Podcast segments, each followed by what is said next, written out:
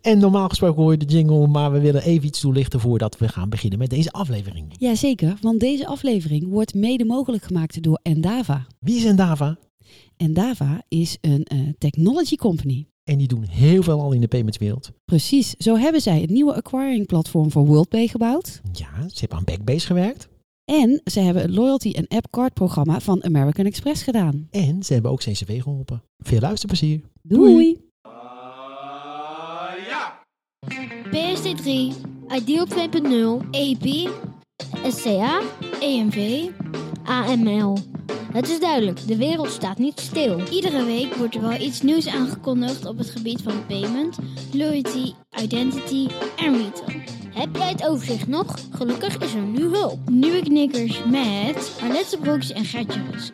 Dus luister iedere twee weken en je bent er helemaal bij. Zo, hallo allemaal en welkom bij aflevering 55. Ja, we zijn er weer. In Ja. Haarlem deze keer. In Haarlem, te gast bij Evidos. Onder andere bekend van ondertekenen.nl. Ja, hallo, welkom. Leuk dat jullie er zijn. Ja, en we zijn Dankjewel. eh, de persoon die je net hoorde was, eh, is Kik Willemsen. eh, de oprichter van, eh, van ondertekenen.nl of Evidos, dan ben je mee begonnen, maar daarover zoveel meer.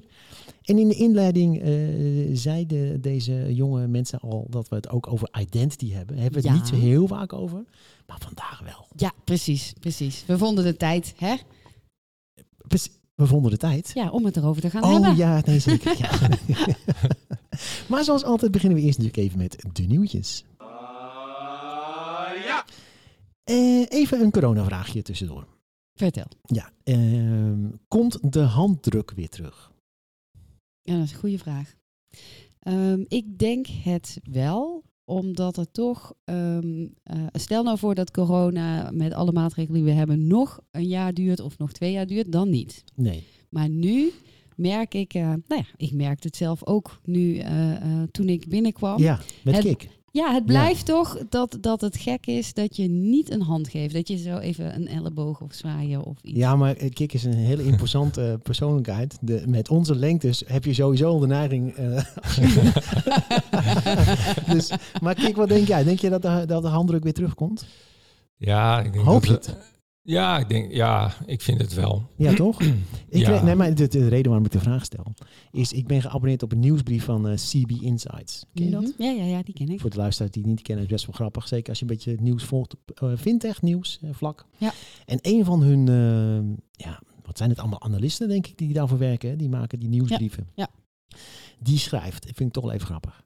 Ehm, ik, mijn Engels is niet zo goed, maar Jeremy of Gurmy, Jeremy hand, Handshakes. Hi there. Last week I went to a group business dinner in New York City. I hate to report the handshake is back. yup. The worst part is I told myself prior that I wouldn't shake people's hands. I literally t- talked to myself uh, about this. Then folks extended their hand, and like a sheep, I grabbed their hand and shook right back. I'm very disappointed in myself. ik schrok hiervan. Ik schrok hier gewoon een beetje Dat van. het, eh, je bedoelt dat het terugkomt? Of Nee, dat hij er zo een... ehm, ja, ja, maar ja, ik denk dat als... Dit is misschien iemand die dat van tevoren ook al niet prettig vond. Dat zou kunnen natuurlijk. Kijk, en er zit natuurlijk wel verschil in tussen ehm, eh, een handdruk of eh, de nieuwjaarsknuffel. Ja. Daar zit op zich, eh, daar heb ik ook bij de ene wat meer voorkeur dan bij de andere voor. Hè? Dat heb je ook als jarige. weet Je Je bent binnenkort jarig, hè? Ja. Mensen die... die ja. Ja. Ik zal in het Vondelpark gaan staan. ja, Goed? precies, is goed. Nou, laten we snel doorgaan. Er was even een, eh, even een klein intermezzo. Nee. Ja, Ja. ja, maar het is wel, het is wel interessant in eh, ehm, ja, hoe lang je dus ook nodig hebt om eh, dat bepaald gedrag gaat veranderen of niet. Hè? Precies, ja. Hebben we nog andere nieuwtjes? Ja, ik heb ehm, eh, nou ja, nieuwtjes meer een, een observatie. Mhm. En die observatie gaat eh, over Bunk. En eh, ja, Gert-Jan, dus daarom dacht ik het is goed om dat even te gaan bespreken hier. Want er moet een actieplan gaan komen. Oh jee. Ja, want het kwam namelijk zo dat ik eh, eh, was in gesprek met mensen. En misschien komen die later nog een keer als gast in de podcast. Mhm. En die mensen, eh, die waren zelf trouwe bunkers, maar ze waren teleurgesteld in Bunk. En dat kwam vooral omdat Bunk blijkbaar ehm, een paar klanten heeft die drugs verkopen aan jongeren. Oh. En ehm, nou, helemaal het fijne weet ik er niet van. Maar het schijnt zo te zijn dat Bunk weet dat ook. Dat, dat ja, eigenlijk Bunk gebruikt wordt om drugs te verkopen en ze doen er niks aan. Uh, maar goed, dat kan natuurlijk ook zijn omdat Bunk heel laagdrempelig is om ehm, uh, iets met Ideal te doen. Of hè, je weet het niet. Mhm. Dus ik weet ook niet precies wat dit, wat precies de achtergrond hiervan is. Uh, kunnen we later nog wel een keer op in. Maar toen ging ik even kijken. Ik ging een beetje zoeken online van uh, recensies van Bunk. Mhm. Want ik dacht, ja, misschien staat het daar ergens en dan kan ik het een beetje researchen. En toen kwam ik uit bij Trustpilot. En daar heeft Bunk maar 2,5 ster. Oh. Eh, want de laatste tijd zijn dus heel veel mensen heel uh, negatief over Bunk. En dan met name over dat als jij um, bijvoorbeeld daar je spaarrekening wil gaan aanhouden. Mhm. En je doet een grote overboeking van een andere bank naar Bunk om daar dan is dat geld wordt heel lang vastgehouden. Omdat Bunk het. Nou ja, Bunk heeft het dan under investigation. Oh ja, heb ik ook twee keer gehad. Ja, en Maar dat was wel geld uit Suriname, dus dat kan me nog iets voorstellen. Ja, ja maar, maar dat gebeurt dus vaker nu. Dus ik denk dat zij heel erg worstelen met die regels van hoe open of hoe gesloten. Eh, dus dat was er eentje. En het tweede was dat ehm zij hebben alleen maar een Engelstalige chat eh, customer service. Ja, dat heb ik ook wel eens ervaren, maar dan moet je een beetje doorheen. Ja maar, ik, ik, ja, maar misschien is dat toch dat als het gaat over eh, bankzaken en dat je dan denkt, ja, nou wil ik wel een Nederlands iemand spreken. Ja, ik weet het niet. Maar het viel me in ieder geval op, 2,5 ster is gewoon niet zo goed. Nee. Want als je dan kijkt naar Number 26 en Revolut, die hadden echt wel hogere ratings. Ja. Ehm, dus eh, ik dacht, misschien moeten we eens een keertje op bezoek bij Bunk. Ja, Kijken. Ali, of, als je eh, luistert, ja, ik zou je dolgraag een keer willen interviewen. ja. Want ik zou bij Trustpilot, wat kan je geven, vijf sterren of zo? Ja. Ja, dan zit ik toch zeker wel op een vier, denk ik, bij Punk. Maar dat is meer omdat ik heel tevreden ben over de app. En, Ja. eh, en eh, ik voel, ik, het is, ja, ik ben natuurlijk een beetje een techie, maar ik vind het een hele fijne app om mee te werken. Doet precies wat ik wil. En ik, Ja. alles zit bij mij op de juiste plek.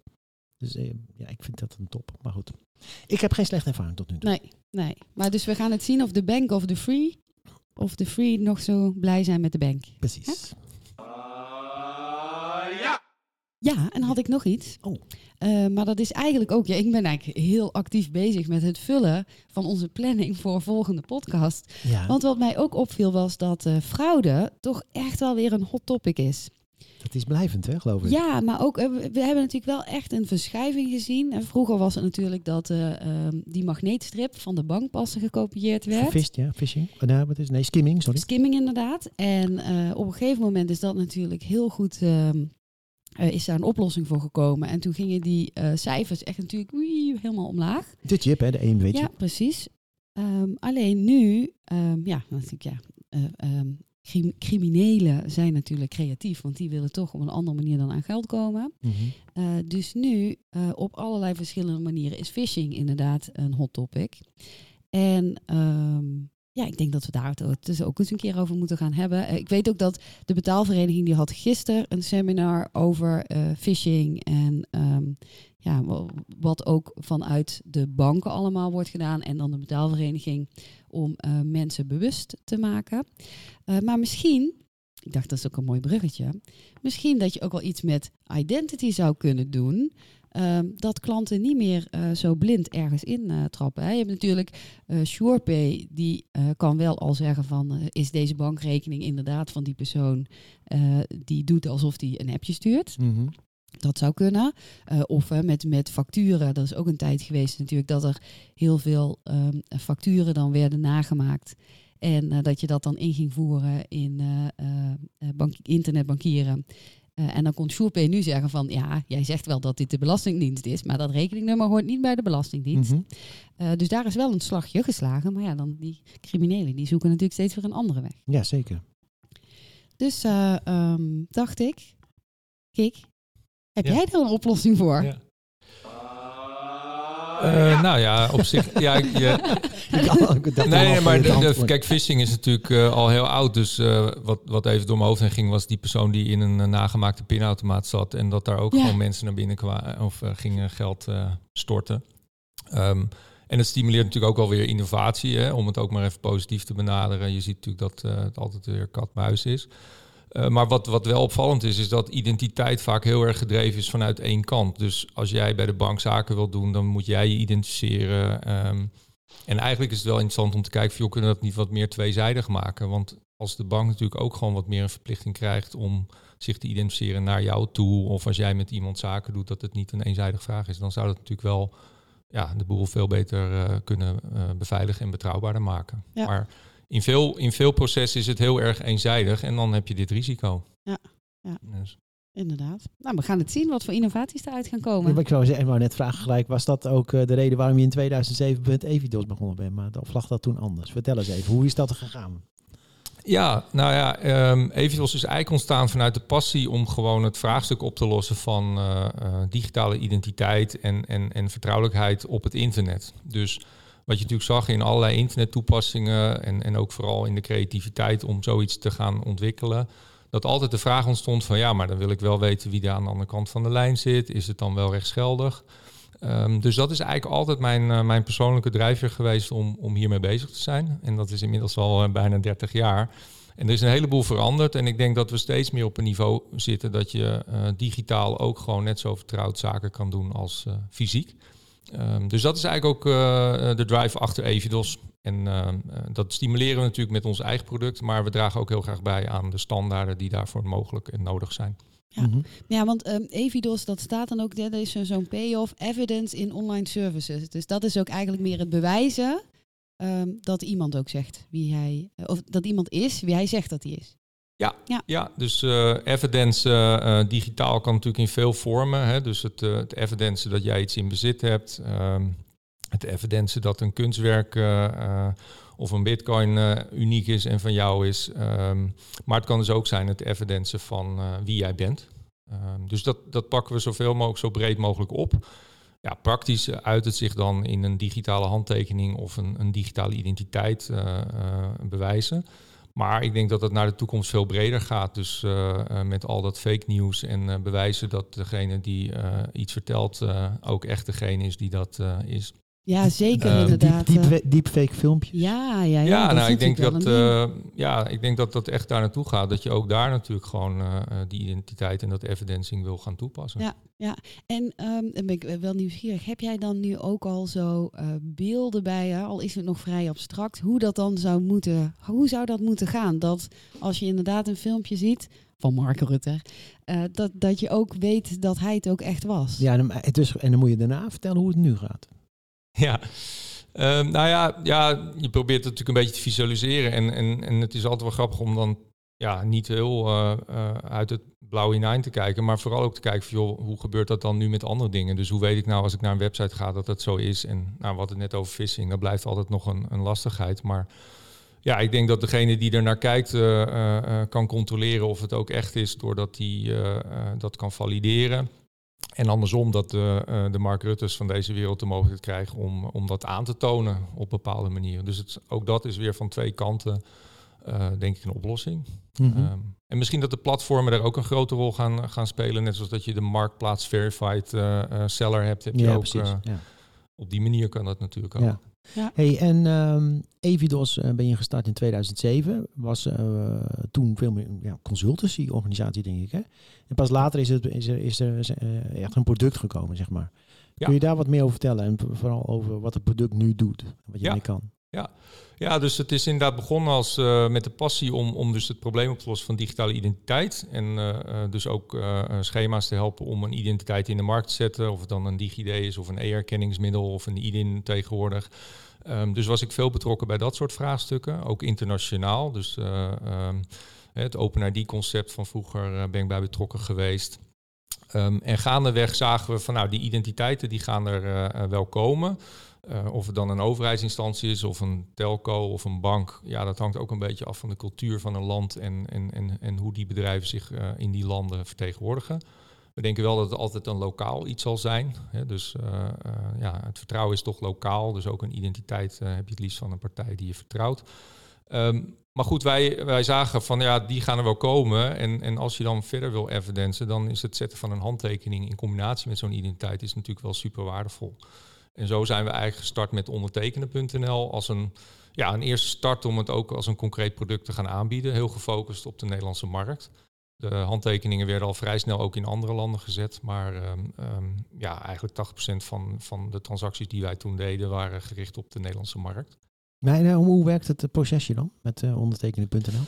Ja, het is eigenlijk eh, eh, eh, heel eenvoudig in de zin van, eh, ehm, net als dat je iemand een betaalverzoek stuurt, een tikkie, zo kan je ook iemand een ondertekenverzoek sturen. En op het moment dat je dat doet, dan kan die persoon netjes naar dat contract kijken. Hij kan het nog eens controleren. Hij heeft er verder geen afvullende software voor nodig. Ehm, en daarna krijg je het proces van het krabbelen, wat je normaal op papier doet. Ehm, maar ja, zo'n krabbel die heb je ooit eens verzonnen toen je geboren werd. Of eh, nou, misschien iets later met de kleuterschool. Dus het is eigenlijk best raar eh, als je daar verder over nadenkt. Eh, dus dat zegt eigenlijk niet zo heel veel. Ehm, dus waar het bij ons om gaat, is dat je dat dan ook goed koppelt met een, een digitale identiteit. En ja, dat groeit en dat neemt toe qua vertrouwensniveau. Dus in beginsel begon dat met een sms'je, waardoor je iets zeker weet dat het via dat mobieltje is gegaan. En, en tegenwoordig gaan we steeds meer richting eh, ja, de vertrouwde identiteit op de mobiel die je hebt gekregen doordat je eerst met een digitaal paspoort jezelf hebt geïdentificeerd. Oh ja, ja. En ehm, en wat zijn dan nu ehm, eh, use cases, klanten waar je heel trots op bent? Waarvan je zegt, nou daar komt echt ons product helemaal uit de verf. Ja, het leuke is dat je een heel breed van, eh, een pakket van klanten bedient. Dus eh, eh, de ZZP'er die het gewoon heel prettig gebruikt. Maar goed, het is natuurlijk ook wel heel mooi als je, als je grote processen, primaire processen weet eh, te digitaliseren. Eh, nou, om daar een aantal van te benoemen, eh, zijn bijvoorbeeld het verschaffen van leningen door de banken, die nu digitaal kunnen.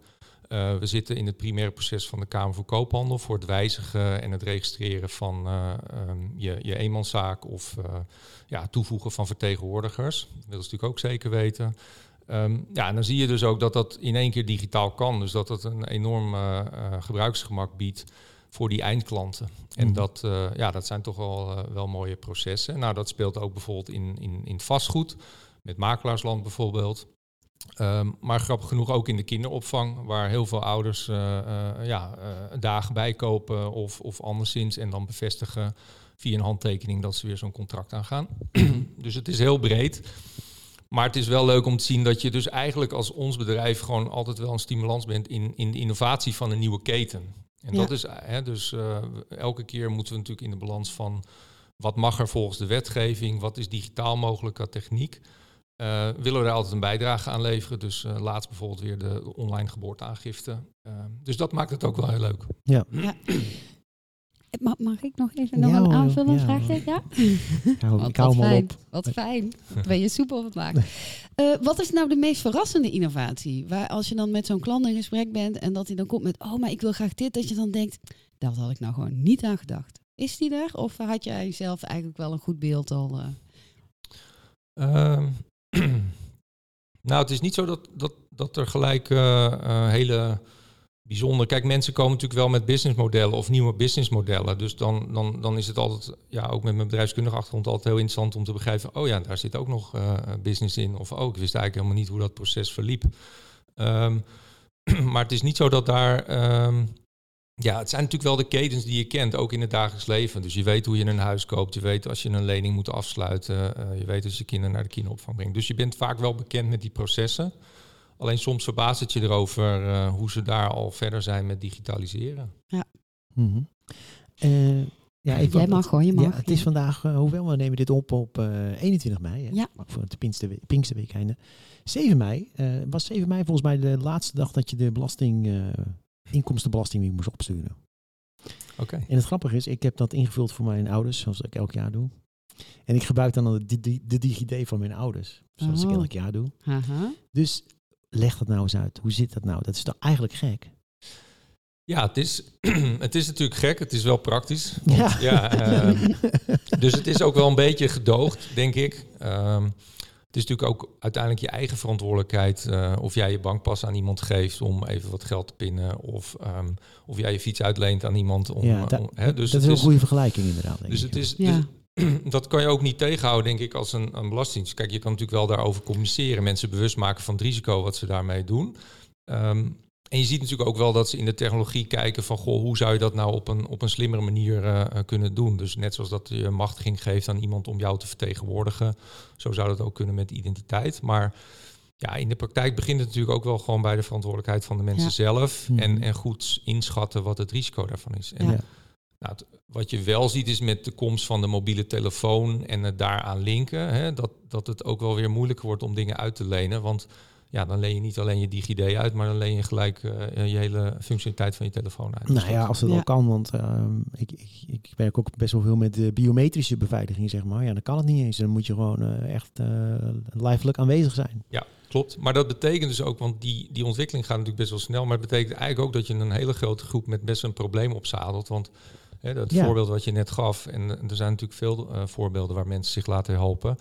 Ehm, ja, die moet je niet eh, zomaar uit het vizier. eh, eh, en om, zijn, om hun nou terug te laten vallen naar papier is ook wel weer zo wat. Ja. Maar dat is best wel een eh, spanningsveld op dit moment. Ja, Ja. want wat je heel erg ziet is natuurlijk dat eh, eh, veel van dit soort mensen die overzien ook de risico's niet. Nu is dat met jou en je ouders, dat risico is natuurlijk eh, eh, niet, die is nihil.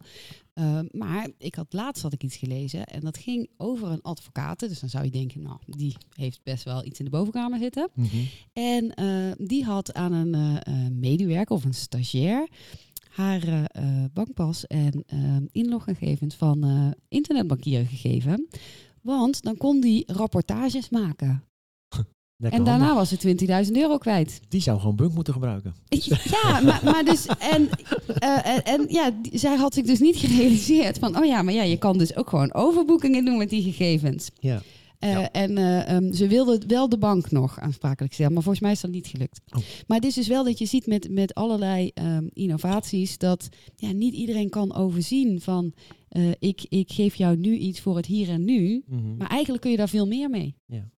Hey, heel even nog over Evidos zelf. Uh, we zitten hier heel gezellig in Haarlem. Uh, aan een mooie houten tafel. Ik heb nog een beetje een uh, start-up gevoel hier als ik hier rondloop. Ik zag net ook een mooie monitor met uh, Gecko board en, en een pingpongtafel. En een pingpongtafel inderdaad. Ja. Ja.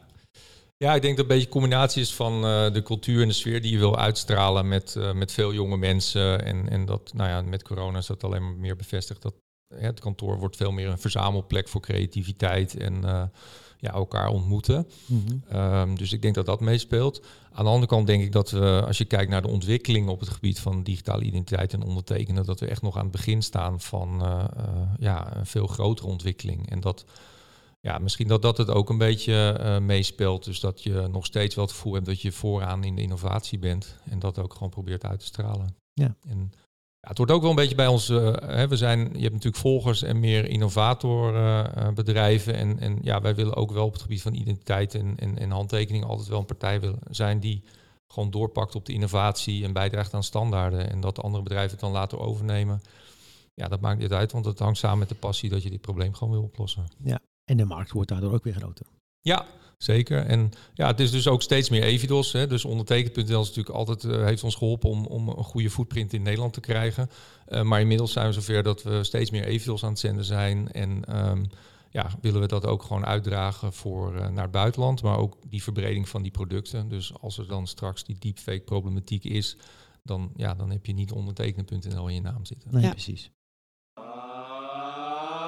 Ja, uh, we hadden nog een vraagje. Liggen. Ja, ja, ja, ja. Want plank. vorige week uh, uh, waren we op bezoek uh, bij Daniel, de nieuwe CEO van Current. Daniel van Delft. Daniel van Delft, ja. En hij had uh, een vraag voor jou, Kik. En die vraag die ging over uh, het effect van corona.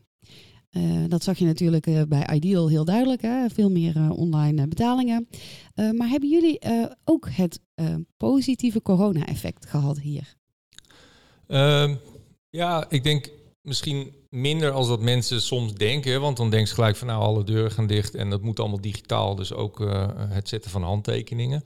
Als je daar een beetje op inzoomt, dan uh, ja, groeien we natuurlijk. En, en de unique selling point is natuurlijk evident. Dus iedereen snapt nu dat het, ja, het zaken doen op afstand en het identificeren op afstand, dat het natuurlijk gewoon super handig en belangrijk is. Als je dan kijkt in de periode, dan, dan ging het natuurlijk met een aantal golven. Dus je had een, een, groep die eigenlijk niks deed met op afstand ondertekenen en opeens een probleem had, want de mensen mochten niet meer aan de balie komen. Uh, dus die gingen natuurlijk de hele tijd bellen. Um, maar dat waren niet altijd bedrijven die daar al heel erg uitgebreid over nagedacht hadden, omdat de business case het al uh, uh, zeg maar uh, goed, goed, ja, goed, goed was om, om dat al te gaan doen, ook voor corona. Want uiteindelijk is het natuurlijk gewoon volumes en kosten besparen. Um, ja, wat je bij de grotere bedrijven zag, is dat zij uh, ja, echt even snel moesten schakelen. En dat ze dus, denk ik, ook soms gewoon wat risico meer namen. Dus door wel dat kopietje paspoort via de mail te sturen. Of uh, wel even die gescande handtekening te mailen. Dus ik verwacht dat er na corona nog wel een hele grote groep komt die nu bewust uh, weet dat, dat ze toch wat meer risico accepteren. Uh, maar die daarna gewoon dat hele proces wel uh, even wat netter moeten doen, zodat je niet uh, onnodige risico's neemt wat dat betreft. Dus Ja, dus dat is, ja, maar nu is het nog een beetje houtje touwtje bij hun, bedoel je dan? Ja, ja. Dat, ja, niet generaliseren, maar ik denk dat er best wel wat concessies zijn gedaan in de haast om, om ja, als je balie dicht moet en je moet opeens op afstand doen en mensen zijn gewend om een contract langs te brengen, ja, dan, Ja. dan moet je wel even wat. Ja. Kijk, kijk maar naar het ministerie zelf. Hè. Hebben ze ook wat concessies gedaan. Ja, Miljarden vlogen ja eruit. precies, inderdaad. Ja, nee, bonnetjes? Nou, hoeft niet. Hoeft geen bonnetje. Ja, en we krijgen net een berichtje binnen van onze sponsor Endava. Eh, wat schrijft de expert van Endava? Uh, nou ja, je hebt er helemaal in het begin heb je er wel al een beetje iets over gezegd. Uh, uh, Petru die is be benieuwd of er ook een global identity provider zou kunnen ontstaan. En als dat volgens jullie zo is, wie zou dat dan kunnen zijn? Ja, nou op zich. Uh, Google. Google. Ja, ja, of, Ja, ja, ja, of, precies, nou, ja. ja, nee, met, Ja. of Facebook, of je weet het Ja. niet, hè? of Apple. Of, Amerikaanse overheid. Ja. Nee, Ja. eh, Misschien wel beter dan de Chinezen. ja, precies. Nou, het- nou, wij denken zelf dat, eh, dat dat hangt natuurlijk samen met vertrouwen en, en cultuur. Dus eh, net zoals betaalmogelijkheden zullen er altijd alternatieven zijn en keuzes. Mensen willen ook keuzes. Dus ik denk wel dat het een divers landschap is. Eh, je ziet het wel steeds meer standaardiseren. En standaardiseren betekent natuurlijk ook dat bepaalde middelen over de grenzen kunnen gaan komen. En, en ja, weet je, het succes van een identiteit hangt ook wel samen met het volume. Want hoe meer je eruit kan geven, hoe beter je dat ook kan, kan uitdragen. Ehm, maar één dominante lijkt me, eh, lijkt me niet. Wat wel opvallend is, is dat het huidige paspoort eh, of identiteitskaart op rijbewijs enorm aan het digitaliseren is. Dus dat dat zomaar een stelsel is waar we al gewend aan zijn, wat eh, ook best wel een belangrijke rol kan gaan spelen in dit, eh, in dit Ja. gebeuren. En Nou, dan- in sommige processen gebeurt het natuurlijk al. dus eh, waarbij je de paspoort scant met je telefoon. eh, daarna een biometrische Ja. eh, fotovergelijking. ja, En, ja. en, en er, eh, een tijdje terug hebben we nog een nieuwsitem gehad over de nieuwe identiteitskaarten. Ja. Met dat eh, op de chip eh, de DigiD-toepassing. Ja, precies. Ja. Klopt. En, want dat, dat zou natuurlijk dan eh, ook misschien iets Europees kunnen worden. Hè? Dus dat vanuit Europa wordt gezegd, dat moet op ieder paspoort zitten. Ehm, en daarnaast, wat we natuurlijk ook zien in Europa, is dat er gekeken wordt eh, met, eh, nou, het lijkt me ook bijna alsof we iedere keer gesponsord worden als we EPI zeggen. De European Payment Initiative. Eh, dat is een samenwerking van de Europese banken om, ehm, je hebt Visa, Mastercard als ehm, ja, betaalinfrastructuur, maar die zijn natuurlijk niet Europees. En in Europa gezegd, nou moeten we misschien toch ook iets Europees gaan doen. En daar zou je ook identity natuurlijk weer aan kunnen koppelen. Zoals in Nederland de banken IDIN hebben. In België heb je natuurlijk It's Me, wat nu de grens overgaat. Hè, de eerste Ja. stapjes is aan het zetten. Hoe zie je dat? Ja, nee, eh, ja, ehm, dat, het is natuurlijk heel mooi om te zien dat, en dat, dat hangt natuurlijk ook met corona, dat ook dat soort eh, ontwikkelingen gewoon een stuk sneller gaan en dat daar gewoon eh, vaart mee wordt gemaakt.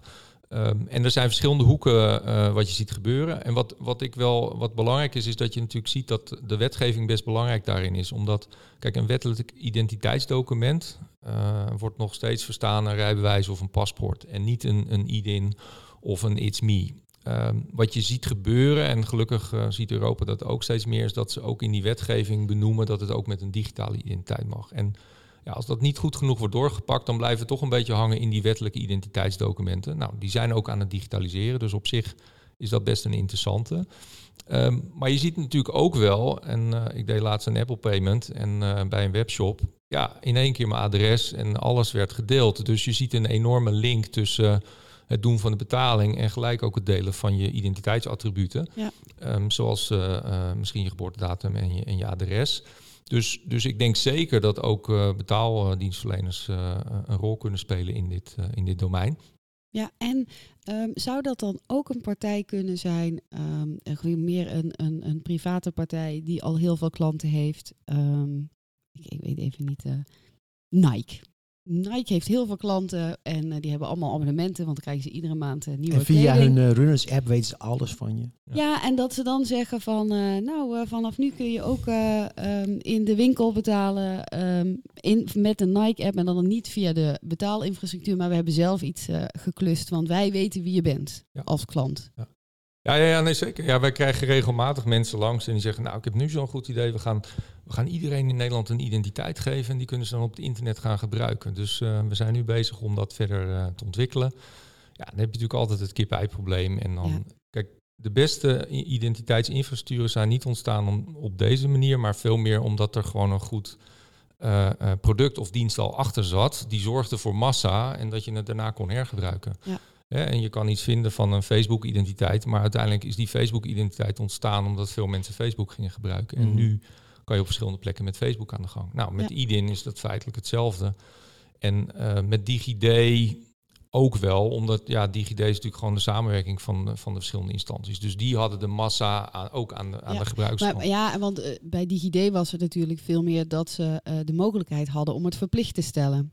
En inderdaad, bij IDIN is het begonnen vanuit bankier en hij. Iedereen heeft die toegang en, en, en we weten wie iemand is, dus dat kunnen we eh, ook in andere situaties in gaan Ja, zetten. DigiD is natuurlijk Ja. het kip-ei-probleem makkelijker op te lossen, laat ik het zo zeggen. Ja. Ja, ja, ja. Tenminste, als ze het niet heel ingewikkeld maken. Anders kan Ja, maar zelfs dan nog, als dat de enige manier is om je belastingaangifte te doen, of Nee, je het nou leuk vindt of niet, dan moet je wel. Nee, dat is Ja. eh, zeker waar. Kijk, Hè, en, en- wat ja. ik zelf zag eh, nog met DigiD, eh, nu in, in de nieuwe wereld, als jij je ehm, een coronatest doet en helemaal als je je kind een coronatest laat doen, want zelf heb je natuurlijk wel een DigiD, maar als je je kind een coronatest laat doen en eh, je, kan, je hebt een DigiD ook voor je kind, dan heb je de uitslag veel sneller. En Ja, daar ik heb zitten gelijk- echt wel gewoon veel uurtjes tussen hoor. Ik heb gelijk voor mijn oudste zoon een DigiD aangevraagd. Ja, dus ik heb dat nu uiteindelijk ook gedaan, omdat het eh, het verschil was van eh, mag je morgen weer naar school of eh, mag Ja. je overmorgen pas weer naar school. Ja, kijk. En voor ondertekenen, wat bij ons speelt, is dat we dan zo'n identiteit ondersteunen. En dan zie je gewoon dat voor dat soort partijen is conversie natuurlijk gewoon ook super belangrijk. En als jij dan mensen laat ondertekenen met een identiteit waar er maar een paar van zijn, dan is het natuurlijk een heel ander verhaal dan als je dat bijvoorbeeld via een IDIN verstuurt, waarbij ja, praktisch iedereen dat kan gebruiken. Want Ja, en zeg je, zeg je daarmee dan ook dat jij denkt dat de slagingskans van een helemaal nieuw initiatief die ehm, uit het niet bedenkt, kom, wij gaan eh, de identiteit in Nederland verbeteren, eh, dat de slagingskans daarvan heel klein is? Ehm, ja, nou, er zijn altijd wel kansen. Dus eh, kijk, als een partij natuurlijk die journey nog efficiënter kan maken en ehm, het, het uitgeven van identiteit ehm, nog makkelijker, dan, dan zou dat natuurlijk altijd kunnen. Maar ik denk wel dat het altijd gedreven zal zijn vanuit iets wat een klant al, al heeft of, of daarmee te maken heeft. Dus eh, ja, misschien is Nike niet gelijk het voorbeeld, maar als je denkt aan een, ja, misschien eh, eh, de notarissen zijn natuurlijk ook bezig met een identiteit. Eh notarissen die, nou ja, kijk, ik snap wel dat ik misschien mijn testament een keer ergens wil kunnen zien. Dus als ik op die manier al aan zo'n identiteit kom, dan kan ik die daarna misschien ook nog op andere plekken gebruiken. Ja. Dus, Interessant. Je had het toen straks even over EPI eh, Ja. en Europa. Eh, je bent heel, heel erg actief in Nederland uiteraard. Maar hoe zit het met de rest van Europa? ja. Nou, we zijn eigenlijk best trots, want eh, eergisteren eh, zijn we erkend door Forrester als een van de eh wereldleidende ondertekenpartijen. Dus dat is wat dat betreft best een, een mooie stap van ondertekenen.nl naar, naar die erkenning. Ehm, dus we zijn echt wel aan het kijken hoe we Evidos breder kunnen inzetten. Ik denk dat we in Nederland sowieso voorop lopen met betalen, met, met identificatie eh, en, en het gebruik daaromtrent. Dus we zijn ook altijd heel erg scherp op, op het gebruiksgemak. Ehm, dus dat biedt ook wel een kans om bijvoorbeeld in Duitsland of in Engeland ehm, of in België actief te zijn. En, en nou ja, België is bijvoorbeeld interessant omdat wij ook gekoppeld zijn met It's Me. Dus dan kan je ook gelijk weer een toepassing leveren in, in België. Want ja, dat vindt natuurlijk ook prettig dat je dan je It's Me zoveel mogelijk kan gebruiken. Ehm, ja, en in die andere landen zijn we ook aan het kijken. En, en in eerste instantie gebeurt dat eigenlijk al eh, eh, veel online en automatisch, omdat wij ehm, gevonden worden, mensen eenvoudig ons product kunnen gebruiken, of het nou via de app is of via het portal, of eh, omdat ze makkelijk kunnen koppelen. Ehm, zien we dat we ze eigenlijk niet nodig is om, om daar een heel leger te hebben van, van verkopers, maar dat gewoon via online uitproberen. Ja. Dat al best succesvol is. hey, we krijgen straks natuurlijk de Digital Green Card, toch? Hoe heet dat ding? Wat vanuit Europa met dat eh, coronapaspoort. Oh, jij, jij- oh, jij gebruikt de officiële naam. Ik zeg gewoon altijd coronapaspoort. En hoe zouden, ze, hoe zouden ze dat gaan doen? Ja, dat is een goede vraag. Want eh, vooral eigenlijk, eh, hoe ga je straks daar inzetten dat je gevaccineerd bent, aangezien dat vaccinatieproces... eh, ja. Hoe zou jij een dat doen? Hoe zou, hoe Ja. jij dat Ja. doen, het is wel super interessant net gerelateerd aan de vraag die net gesteld wordt. Want kijk, zo'n coronapaspoort aan elke Europese persoon geven, ja, waarom ga je die dan daarna niet voor andere dingen ook gebruiken? Dus ook dat is weer een voorbeeld van waar identiteit door een bepaalde toepassing gestimuleerd kan worden. Ehm, ja, ik vind het wel interessant, want eh, net zoals die controles bij de vaccinatie, dat was van de week was dat nog weer even in het nieuws dat er wat misbruik van gemaakt kon worden. Ehm, ook daar speelt natuurlijk de vraag van ja, hoe bewijs je nou dat het een, ook een echt paspoort is? Of, eh, want ja, nou, en dan vind ik het best een uitdaging om dat voor 1 juli eh, rond te krijgen. Ja. Maar, maar, maar de technologie van bewijzen dat een, een document is ondertekend en eh, dat dat niet wijzigbaar is en dat het authentiek getekend is door de betreffende persoon, ja, dat, dat, dat zit ook gewoon verweven in een bitcoin of in een ja, in, in zo'n coronapaspoort of in een identiteit zelf. Dus daar zitten absoluut eh raakvlakken. Ja, ja. Mag ik nog even... Sorry, we zetten Peter u even in de wacht. Oké. We komen zo bij je terug. Eh, want wat ik hier nog even over wilde zeggen was dat ik denk dat eh, zeker bij corona dat het ehm, continu zo heel erg eh, bewaken van de privacy maakt het echt gewoon lastiger. Want als jij nou gewoon, ehm, ik heb, ben nog niet gevaccineerd, want ik ben heel jong, heel jong, ben nog lang niet aan de beurt. Ehm, maar volgens mij, als jij daar komt, voordat je die prik krijgt, moet je je dan identificeren. Nou, je moet wel een paspoort meenemen en dan moet je paspoort laten zien. Oké, en dan wordt dat dan ergens in een systeem gezet? Dus Nee, al ze, in- ver- ze vergelijken, van- ik denk ze, dat ze je SOFI-nummer opzoeken. Dus Oh, er zit oké. iemand achter een scherm. Je- Oké, dus er wordt wel ergens geregistreerd. Want ik weet natuurlijk met de eh, testen wordt het geregistreerd. Want anders kun je later niet met je DigiD kijken eh, wat de uitslag was. Mhm. Eh, maar de vraag is dus even of ze dat dus inderdaad allemaal netjes in een database zijn bij aan het houden. Want dan kun je relatief makkelijk dat coronapaspoort natuurlijk voor jezelf activeren. Want als je dan weer met je DigiD zou kunnen inloggen in die app, ja, dan heb je van ja, jij hebt die prik gehad. Want jij bent Zouden ze veel moeten kunnen ouder. matchen met je... Ja, ik ben bijna aan de beurt geloof ik. Maar het is natuurlijk wel interessant van hoe gaat dan een Italië dat controleren. Dus ik kom daar aan de grens en dan, ja, dan heb ik een papiertje met een QR-code. Nou, dan gaat hij naar een website eh, hier ergens. Ja, dan moeten zij gaan, ja, een beetje over dat phishing weer. Dan moeten Ja. zij dus herkennen dat dat de Nederlandse overheid is die een groen vinkje toont. Precies, eh, en dat is Ehm, natuurlijk ook weer het jammeren ja. van QR-codes op dit moment. Daar is ook van alles over te doen. Maar goed, we hebben Petru in de wacht staan. Ja, Ja. Ja, wat is het berichtje van Peter? Petru had nog een vraag en dat heb je het ook al kort even over gehad. Dus het is mooi dat hij daarop eh, doorpakt. En dat is eh, of jij identity ook eh, ziet als een opstap ehm, naar het doen van betalingen. Dus in plaats van dat je een contract ondertekent, onderteken je eigenlijk een transactie. En ehm, dat zou natuurlijk interessant kunnen zijn, eh, dankzij PSD2, dat alle banken natuurlijk hun eh, rekeningen eigenlijk hebben moeten openstellen. Eh, dus dat was de eerste vraag. En de tweede vraag is dan, eh, welke vorm van digital identity eh, bepaling zou daarvoor het meest geschikt zijn? Wat een goede vragen van die Endava-expert. Ja, dit klinkt Ja. echt te commercieel, Jan. maar het is wel een goede vraag. Nou, die eerste vraag is al best breed, want ehm, eh, je ziet inderdaad dat, eh, dat, dat, dat, dat ja, financiële eh, transacties een rol spelen bij, bij identiteit. Eh, met PZ2 zie je al dat aan de voorkant het gebruikt wordt om te controleren of jij ook echt jij bent, door, door, door die gegevens te verzamelen.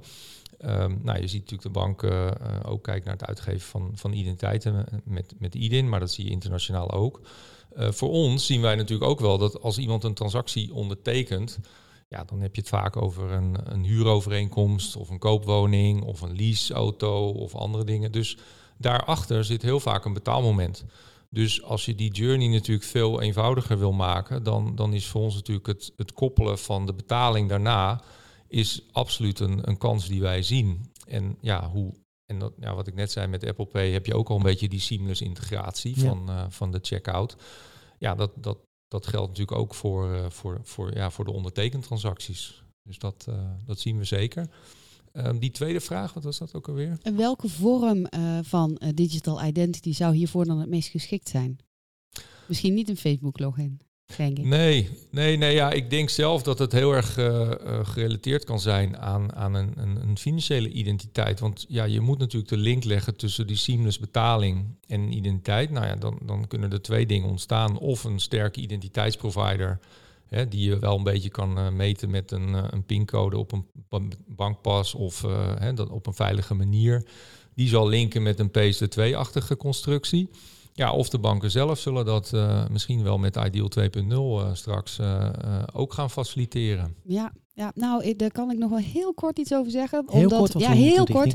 Omdat bij eh, Ideal 2.0, dus hè, het nieuwe Ideal, wordt inderdaad gekeken naar ehm, eh, Ideal snel bestellen, waarbij adres meegestuurd kan worden. En een, eh, die zit er echt al straks in als bij het Go Live moment volgend jaar.